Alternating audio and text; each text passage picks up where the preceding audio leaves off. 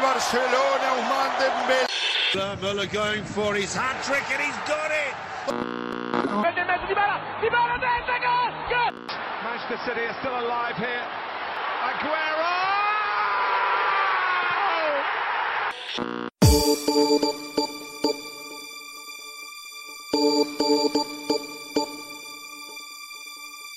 My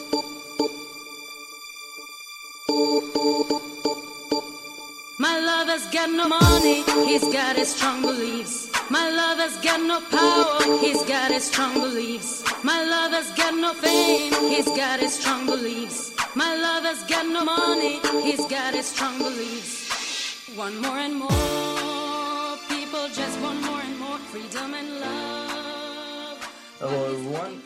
سلام به همگی. به شماره ویژه دیگه از رادیو آف سایت خوش اومدید. من مرتزا هستم و خیلی خوشوقتم که امروز در کنار یه مهمون فوق اون نویسنده کتابایی مثل علی علی علی حلقه آتشین و مردانی با کت شلوار سفیده. اون همینطور خبرنگار اتلتیکه و بیشتر باشگاه لیورپول رو دنبال می‌کنه. با نهایت افتخار سایمن هیوز رو معرفی می‌کنم. سایمن ممنون که دعوت ما رو پذیرفتی و به پادکست ما خوش اومدی. خیلی ممنونم. ممنونم که منو دعوت کردید. خب من می‌خوام با سوالی که همه هواداره فوتبال و هواداره لیورپول دارن شروع کنم. تو خبری در مورد شروع مجدد لیگ برتر داری؟ آیا پیشرفتی داشتن تو تصمیم و برنامه ریزیاشون؟ حالا که بوندسلیگا هم مجددا شروع شده اوضاع چطوره؟ خب الان دوشنبه است که داریم حرف می‌زنیم و همین یک ساعت پیش اعلام کردن که تیما می‌تونن فردا به تمرینات برگردن. فکر کنم این یک ذره پیشرفت باشه. بازیکنها هنوز نمی‌تونن تو تمرینا با هم در تماس باشن ولی می‌تونن به تیماشون برگردن و با روش های اصلاح شده نسبت به حالت معمولی تمرین کنن. اینم باز خودش یه جور پیشرفته. اونا هنوز دارن سعی می‌کنن بتونن معلوم کنن لیگ کی از سر گرفته بشه. فکر کنم یک سری از مربیا اون تاریخ دوازده جون که حرفش زده شده بود به نظرشون زود باشه برای اینکه بتونن همه بازیکناشون رو به شرایط آماده برای بازی برسونن و بتونن بازی خوبی ازشون بگیرن. به همین دلیل احتمال وجود داره که اون تاریخ یک هفته عقب بیفته. ولی فکر کنم تا آخر هفته برنامه ها واضح تر بشن چون جلسات زیادی با حضور مربیا و بازیکنها و مسئولین پیش رو هست خلاصه امروز یک قدم کوچیک به سمت شرایطی که شبیه به شرایط عادی باشه برداشته شد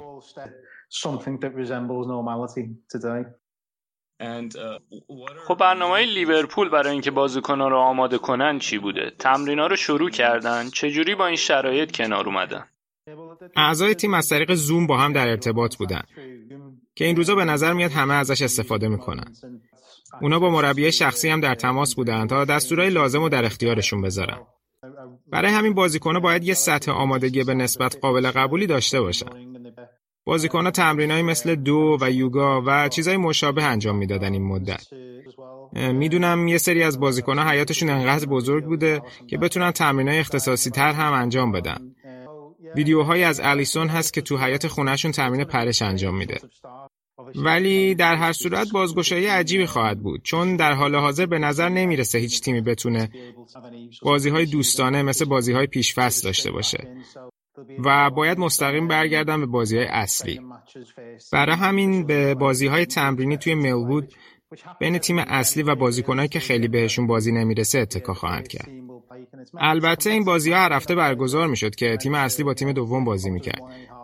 بازی های جدی هم بودن چون که کلوب دست کم نمی گرفتشون و هر دو تا تیم باید برای برد بازی می‌کردن. برای همین فکر کنم الان اهمیت بیشتری به اینجور بازی ها بدن. یه سری شایعاتی هم بودن در مورد اینکه لیورپول تو پشت پرده از نظر تمرینای مخصوص نفر به نفر و جمعی چی تو چنته داره که فکر کنم من و جیمز پیرس که نویسنده دیگه تو اتلتیکه در موردش تو هفته های آینده می نویسیم. برای همین نمی‌خوام خیلی الان در موردش حرف بزنم.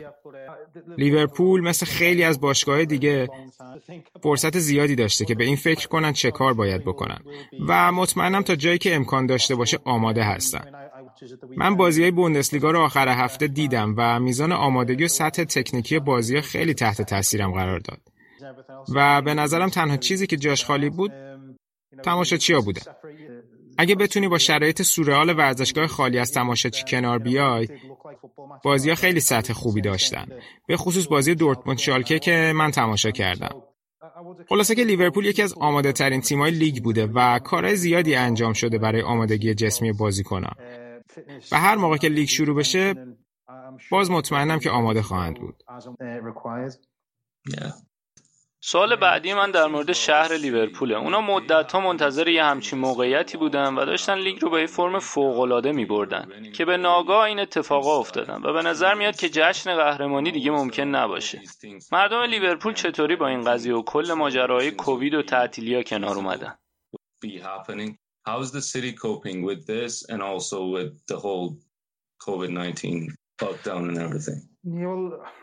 شهر لیورپول آمار مبتلایانش زیاد بوده یا بهتره بگم نسبت به جاهای دیگه کشور آمارش بالا بوده. کلا مناطق شمال غربی تو کنترل کردن آمار مبتلایان تو این مدت به مشکل برخوردن. سخته که بشه نظر قطعی داد ولی اون بازی لیورپول با اتلتیکو مادرید تو مارچ که تو شهر لیورپول برگزار شد نباید انجام شد. مثل یه بمب ساعتی بود که منتظر بود منفجر بشه و خب شهرم در نتیجه صدمه دید. شهر لیورپول همین جوریش به خاطر کم توجهی دولت مرکزی تحت فشاره که مدت ها اوضاع همینه به خصوص ده سال اخیر من خیلی با شورای محلی و تصمیم سختی که باید می‌گرفتن همدردی می‌کنم ولی مردم خیلی مقاومی داره اینجا. اگرچه من تو جایگاهی نیستم که هر بار از هوادارهای لیورپول بخوام تعریف کنم ولی باید بهشون این اعتبار رو بدیم که نسبت به اتفاقایی که افتاد یه جورایی برخوردشون فلسفی بود. من خیلی ندیدم قور بزنن. با وجود اینکه خیلی از کسایی که تیمو دنبال می‌کنن از جمله خودم قهرمانی لیگو ندیده بودن و حالا که داشتم به سمت قهرمانی پیش می‌رفتن همه چیز متوقف شد. و شاید حتی بشه گفت به خاطر اتفاقای بزرگتر تو دنیا خراب شد. ولی همه خیلی آروم بودن و متوجهن که مشکلات مهمتری این وسط هست. خیلی حرف و حدیث در مورد اینکه شهر لیورپول چجوری به قهرمانی لیگ واکنش نشون میده هست. ولی یه همچین شرایطی رو هیچ وقت تجربه نکردیم و هیچکس نمی‌دونه واکنش آدما توی همچین موقعیتی چی می‌تونه باشه. ولی اینکه هوادارهای لیورپول قراره برای یه بازی که حق ورود ندارن بیان و پشت آنفیلد جمع بشن برای من هیچ جوره قابل درک نیست. به خصوص که محدودیت عبور و مرور بوده و همه هم می‌دونن که شهر چقدر تو این چند هفته آسیب دیده. من فکر می‌کنم مردم لیورپول باهوشتر از این حرفان و نباید دست کمشون بگیریم. ولی همزمان معتقدم که نیاز به مدیریت درست حسابی هم هست. می‌دونم که باشگاه با یک گروه هواداره به خصوص در ارتباط بوده که آگاهی سازی کنه بین هوادارا. حالا به نظرم لازمه که دولت محلی هم در مورد خطر تجمع هوادارا آگاهی سازی کنه. البته هیچ وقتم نمی‌تونی جلوی تجمع همه رو بگیری. بالاخره چند نفری جمع میشن ولی چیزی که مهمه اینه که چجوری همونم مدیریت کنی. می‌دونم که دولت محلی و مسئولان کلی دردسر دیگه دارن و اتفاقای زیاد دیگه در حال افتادنه. خیلی هم می‌پرسن چه لزومی داره که فوتبال ادامه پیدا کنه که خب هنوز که ادامه پیدا نکرده و داره یه نفسی می‌کشه. و اگه نشه راهی پیدا کرد که این فصل تموم بشه به نظرم هیچکس دیگه نتونه دلیل قانع کننده پیدا کنه که تا زمانی که یه واکسن پیدا نشده فوتبال به هر شکلی از سر گرفته بشه. اینکه استاندارد قابل قبول برای آدم هم چی خواهد بود جای سوال داره. مثلا آمار مرگ و میر صد نفر در روز؟ خب اینم خیلی ترسناکه نیست؟ ولی باید یه راهی پیدا بشه. چون نیازهای اقتصادی باشگاه ها نشون میده اگه بازی ها ادامه پیدا نکنن به صورت اساسی سقوط می‌کنن. خیلی هم دوست دارن که شاهد تغییر چارچوبای مالی باشگاه ها باشن. ولی بازم اگه بازی ها ادامه پیدا نکنن ضرر بیشتری وارد خواهد شد. چند هفته و چند ماه آینده خیلی جالب خواهند بود که ببینیم چی میشه. ولی اگه بخوایم در مورد آینده میان مدت یا دراز مدت صحبت کنیم اگه این فصل تموم نشه خیلی باشگاه ها و حتی کارمندا دچار مشکل میشن. خیلی ها هستن که امرار معاششون کم و بیش به فوتبال وابسته است. امیدوارم بتونن به کم خطرترین شکل ممکن فصل رو تموم کنن. طوری که آینده تعداد زیادی به خطر نیفته.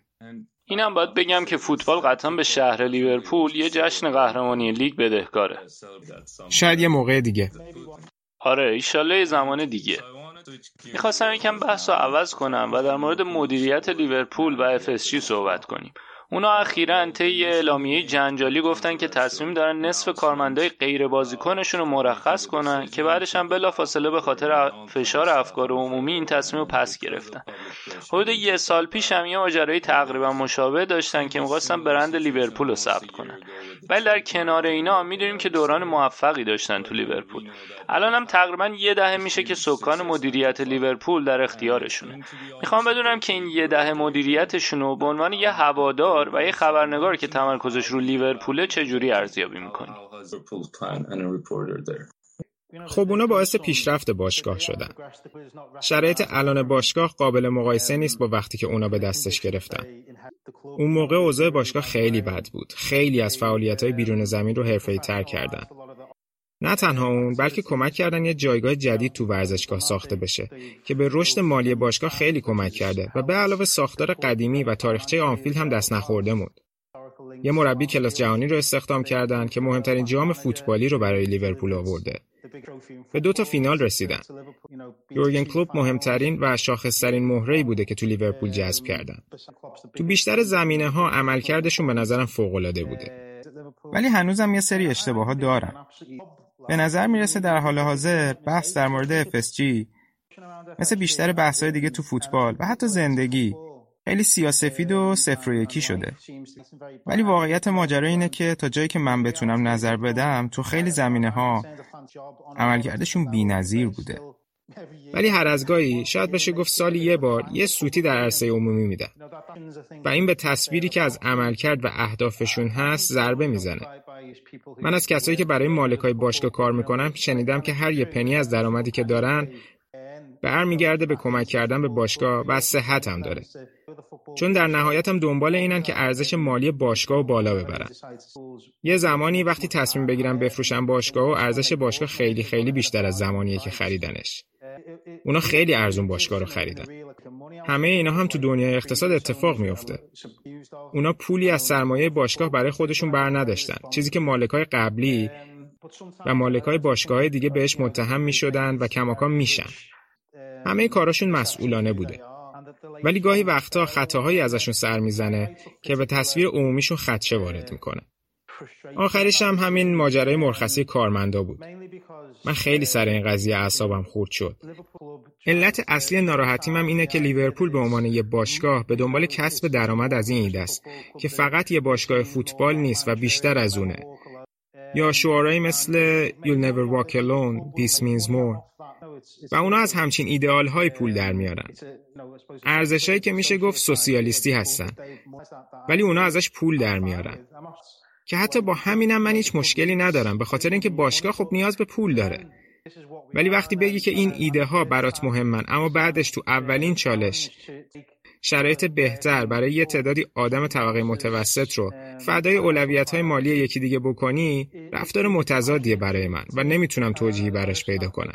البته به شخصه می‌تونم استدلال اینجوری در مورد فوتبال رو درک کنم که باشگاه های فوتبال هم مثل هر business دیگه ای اگه لازم باشه حق دارن که کارمنداشون رو مرخص کنن تا دولت خرجشون رو بده. و شغل کارمندا هم حفظ بشه. خیلی از بنگاه های اقتصادی دیگه هم هستن که برگشت مالیشون خیلی بیشتره و تصمیم به مرخص کردن کارمنداشون گرفتن. چرا لیورپول این کارو نکنه؟ و یه جورایی به نظرم رفتار مسئولانه هم میاد. از یه طرف لیورپول تلاشش بر اینه که خودشو از باشگاه دیگه متفاوت نشون بده و از این ایده هم سود مالی داره می‌سازه ولی از اون طرف یکی از اولین باشگاهایی بود که یه تصمیم گرفت که مشابهش و امثال مایک اشلی تو نیوکاسل و دنی لیوی تو تاتنهام گرفتن. کسایی که ازشون انتظار می‌رفت یه همچی کاری بکنن. خلاصه اینکه خودشونو توی موقعیت قرار دادن که من بهش میگم یه جور بحران هویتی. به این موضوع تو مقاله هم که نوشتم اشاره کردم. البته بعدش تصمیم گرفتن که از این موضوعشون عقب نشینی کنن. کلا نحوهی که این ماجرا اتفاق افتاد مایه ناراحتیه.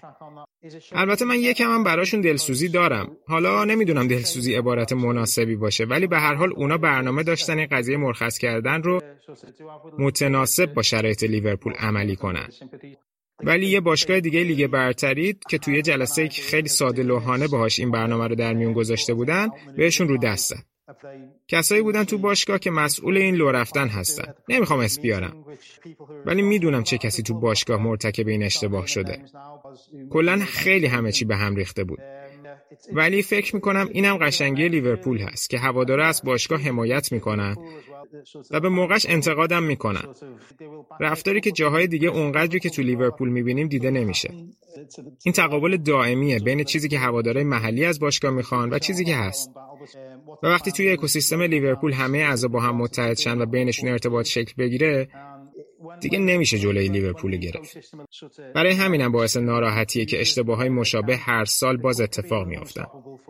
و امیدوارم که به مرور زمان کم بشن این خطاها چون همینجور که گفتم اونا مالک های خیلی مسئولیت پذیری هستن. یه سری موارد هست که می‌تونن برطرفش کنن ولی در مجموع عملکرد خیلی خوبی داشتن.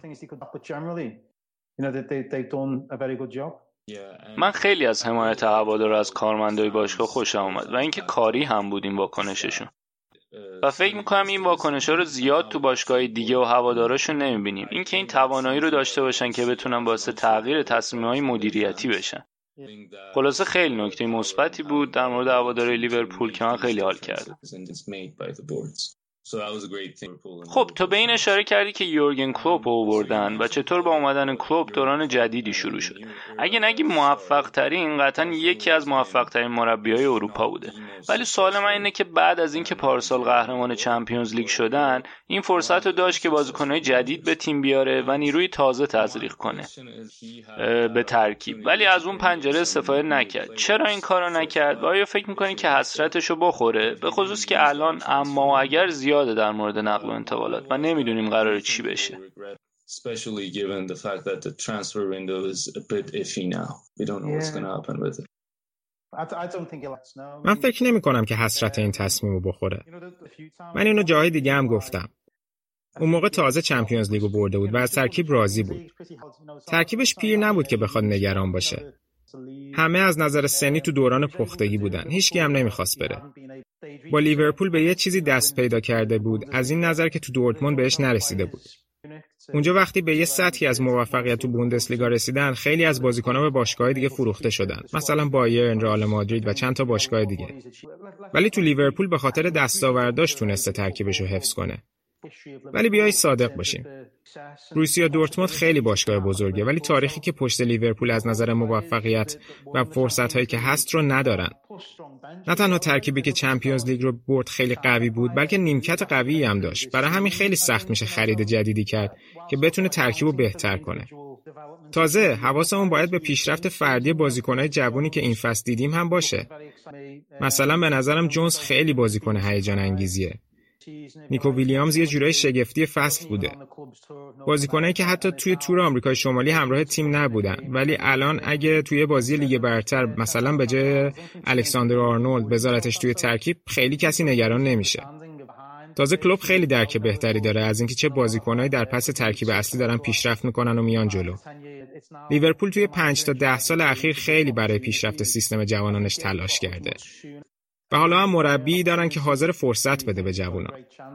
فکر می‌کنم کلوب ترجیح میده که زودتر به یه بازیکن جوونی که حس می‌کنه آینده داره فرصت برسه تا اینکه روی یکی با 70 80 میلیون سرمایه گذاری کنه که وسط های دهه سوم زندگیش باشه و قرار باشه به صورت خودکار هر هفته بهش بازی برسه. هاروی الیت، رایان بروستر، اینا همه بازیکنایی که آینده دارن و تعجبم نمی‌کنم اگه بیشتر بازیاشونو ببینیم.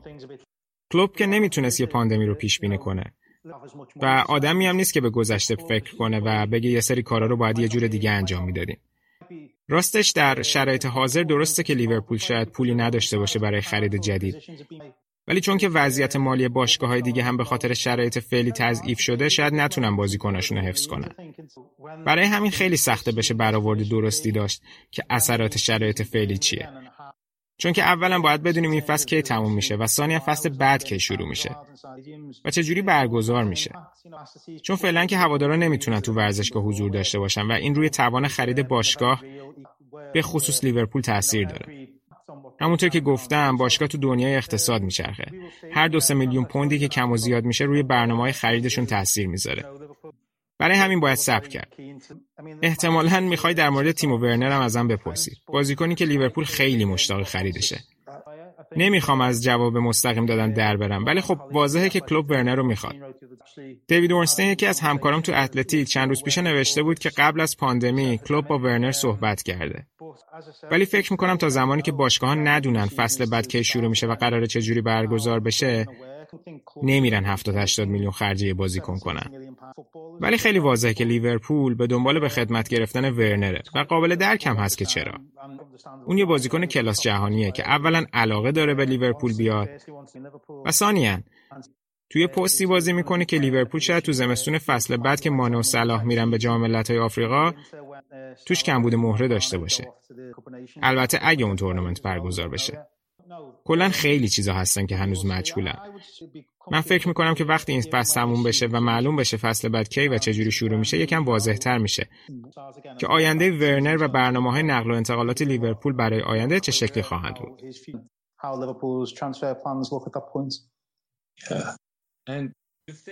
آره درسته حالا فکر می‌کنین کلوب بتونه به یه موقعیتی مثل سر الکس فرگوسن برسه می‌دونم خیلی مقایسه خوبی نیست که لیورپولی رو با منچستر یونایتدی مقایسه کنم ولی آیا بهش این فرصت داده خواهد شد که طولانی مدت اونجا بمونه و آیا خواهد تونست که موفقیت چند سال اخیرش رو در طولانی مدت حفظ کنه راستشو بخوای وقتی قبل از کریسمس قرار داده طولانی مدت امضا کرد من خیلی تعجب کردم. چون که بر اساس نشونه ها و سابقش تو باشگاه های قبلی به نظر می رسید حس کنه که 7 سال توی باشگاه موندن مدت زیادیه. ولی فکر کنم به این نتیجه رسیده که همینطور که بهش اشاره کردم قبلا فرصتی توی لیورپول داره که این فرصت با بقیه موقعیت ها فرق می‌کنه. مثلا برای ساختن ترکیب دوم خیلی مشتاقه. فرصتی که هیچ وقت توی ماینز یا دورتموند بهش داده نشده بود. چون که بازیکناشو همیشه ازش می‌گرفتن. برای همین می‌دونه که می‌تونه کاری که می‌خواد بکنه به جای اینکه بازیکناشو از دست بده. ولی کسی چه می‌دونه؟ می‌دونم که رابطش با باشگاه خیلی خوبه. رابطش با مایک گوردن که یکی از مهمترین مهرهای FSG یکی از روابط نزدیکیه که می‌تونید بین یه مربی با یکی از مالکای باشگاه تصور کنید. و مادامی که این رابطه ادامه پیدا کنه و پیشرفت ملموس باشه توی لیورپول به دنبال تغییر نخواهند رفت. اینکه آیا دوباره بتونیم ببینیم یکی بنزه الکس فرگوسن بتونه تو فوتبال موندگار بشه؟ مطمئن نیستم. چون دائم چهرههای جدید و جذاب وارد عرصه مربیگری میشن. ولی اگه بخوام نظر شخصیمو بگم کلوب الان پنج ساله که تو لیورپوله و هر بار که وارد زمین میشن من مشتاقم ببینم چی میشه. و فکر کنم خیلی دیگه هم همین حسو دارن. برای همین مادامی که این حسه بمونه فکر نکنم کسی تغییر بخواد. خودش همیشه نگرانی اینو داشته که آیا حرفاش و دستورایی که روشون تاکید می‌کنه هنوز برش دارن؟ و آیا ممکنه بازیکنها خسته بشن ازشون؟ یا نه.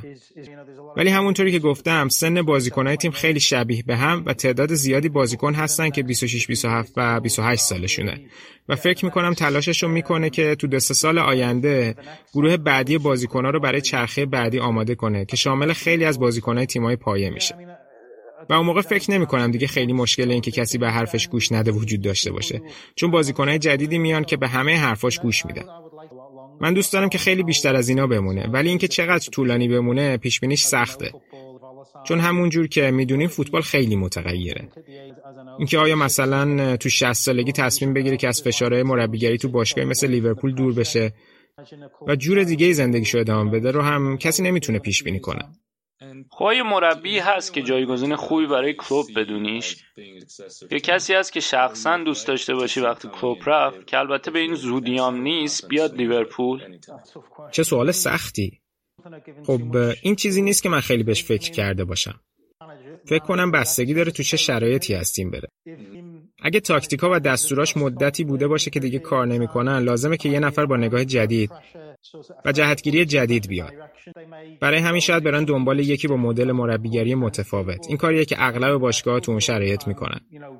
به نظرم بهترین باشگاه ها اونایی که از قبل برای زمان درست خروج مربی فعلی به توافق می‌رسن تا کسی که جدید میاد لازم نباشه همه چی رو عوض کنه و یه پروژه جدید رو شروع کنه. فکر کنم دو تا گزینه بدیهی هست. یکیشون توماس توخله که تو دورتموند خیلی خوب بوده و بعدش هم رفته به پی اس جی و اونجا هم خوب بوده. مدل مربیگریش با کلوب فرق داره ولی عادت داره به موفقیت با تیماش و راههای جدید پیدا کردن. و اون یکی هم یولیان ناگازمنه که مربی ردبول لایپسیشه و از غذا ایجنتش هم با کلوب یکیه. می‌دونم که راهنماهای خیلی خوبی داره و همین الانم هم رابطه خوبی بین نماینده هاش و لیورپول وجود داره. اونم یه گزینه دیگه است ولی فکر کنم یه چند سال دیگه لازم داره تا تجربه کسب کنه که بتونه تیمشو عادت بده به همیشه بردن و جام گرفتن. فکر می‌کنم تفاوت اصلی کلوب همینه که می‌دونه چجوری برنده باشه. می‌دونم چند تا فینالو باخته ولی بلده چجوری ببره. فکر کنم که جفت این گزینه ها این مشکل رو دارن. البته توخل لیگ فرانسه رو برده ولی لازمه که بردن چمپیونز لیگ هم اضافه کنه به رزومش. وقت زیاد هست و تا اون موقعی که این تغییر بخواد اتفاق بیفته اونا هم احتمالا آماده تر میشن کسی چه می‌دونه؟ شاید تا اون موقع یکی مثل استیون جرارد هم آماده بشه. من اصلا استیون رو یادم رفت ولی مطمئنم خیلی دلش می‌خواد بتونه مربی لیورپول بشه. ولی فکر می‌کنم خودش آگاهه که بذاره تو زمان درست این اتفاق بیفته. اگرچه به عنوان یه بازیکن موفق بوده ولی می‌خواد که موفقیت به عنوان مربی رو هم به کارنامش اضافه کنه که بتونه تجربه مدیریت کردن تیم تو موقعیت مختلف رو داشته باشه. این ستا لیست نهایی من تو 2020 ولی ممکنه 2025 یا هر وقتی که این تغییر بخواد اتفاق بیفته متفاوت باشه این لیست. خب برسیم به سوال آخرم. می‌دونم طرفدار جرالد هولیه هستی. یا حداقل خوشت میاد ازش. اگه قرار بود بین ترکیب فعلی لیورپول و ترکیبی که تو سال 2001 سگانه برد یکی رو انتخاب کنی کدوم ترکیب محبوبت بوده؟ ترکیب فعلی فکر کنم بهترین ترکیبیه که دیدم. فکر می‌کنم برمیگرده به اینکه من از لیورپول میام و می‌دونم مردم اینجا چی دوست دارن ببینن تو تیمشون. جرارد هولیه یه تیم فیزیکی و منظم رو درست کرده بود که بلد بود ببره. کلوب تیمش همه اینا رو داره به علاوه اینکه تکنیکی ترن و فوتبال هیجان انگیزتری رو به نمایش می‌ذارن. این تیم خیلی دوست داشتنیه و هیجان انگیزترین تیمیه که من دیدم. شاید اون اواخر بنیتس که تو فصل 2008-2009 دوم شد اون تیمم هیجان انگیز بود. ولی ترکیبش عمق لازم رو نداشت که تا تهش بره و کم نیاره. یکی دو تا بازیکن کم داشتون داره. ولی بازیکنهایی بودن از اون ترکیبا که قطعا توی این ترکیبم جا بهشون می‌رسید. از 2001 بازیکنایی مثل استیون جرارد، جیمی کرگر، مایکل اوون، رابی فاولر. البته نه فاولر نه. دیدی هامان. اینا بازیکنایی بودن که شانس بازی کردن تو تیم فعلی رو داشتن. مارکوس بابل خیلی فوتبالیست فوق العاده ای بود. و همینطور خط میانه تیم 2008 2009 می‌تونستن تو این تیم فعلی بازی کنن. ماسکرانو بدون شک می‌تونست برای یورگن کلوب بازی کنه. آلونسو شاید یکم به مشکل می‌خورد چون که کار زیادی ازش کشیده میشه اگه بود. ولی می‌تونست نقش جردن هندرسون رو داشته باشه. فکر می‌کنم تو تیم فعلی نظم تیمی هست تکنیک هست همیشه اتش بردن دارن که یکم فرق داره با زمان بنیتس که بعضی موقع سعی می‌کردن بازی رو نگه دارن. خلاصه تیم فعلی بهترین تیمیه که توی عمرم دیدم. آره اگه نگیم یکی از بهترین تیمای قرن جدید حداقل یکی از بهترین تیمای دهه اخیر رو هست. اینم بگم تیمای بزرگی که حرفشون زده میشه مثلا هر کدوم از تیمای الکس فرگوسن که با آرسنال رقابت داشتن. آرسنالی که یه فصل نباخت چلسی مورینیو منسیتی گواردیولا. اینا همه توی یه دسته قرار می‌گیرن. لیورپول یورگن کلوب هم می‌تونه تو اون دسته قرار بگیره. ولی قطعا باید لیگو ببرن که بتونن توی این دسته باشن. چون همه این تیما برنده لیگ شدن. ولی خب دور نیستن از این عنوان. و امیدوارم دو سه سال دیگه که فوتبال و زندگی برگرده به شرایط عادی بتونیم با قطعیت بگیم این حرف چون که الان هیچکی نمی‌تونه جلوشونو بگیره. رکوردایی که این چند فصل ثبت کردن فوق العاده بوده و سرعت بازیشون غیر قابل باوره. همین که الان داریم راجع بهش حرف می‌زنیم ناراحت هم می‌کنه که نمی‌تونیم بازیشونو ببینیم. خیلی دوران هیجان انگیزی برای باشگاه بود و امیدوارم که دنیا به شرایط عادی برگرده و فوتبال هم توش نقشی داشته باشه. خیلی ممنون سایمن. من واقعا از صحبت با لذت بردم و می‌دونم که خیلی هم سرت شلوغه.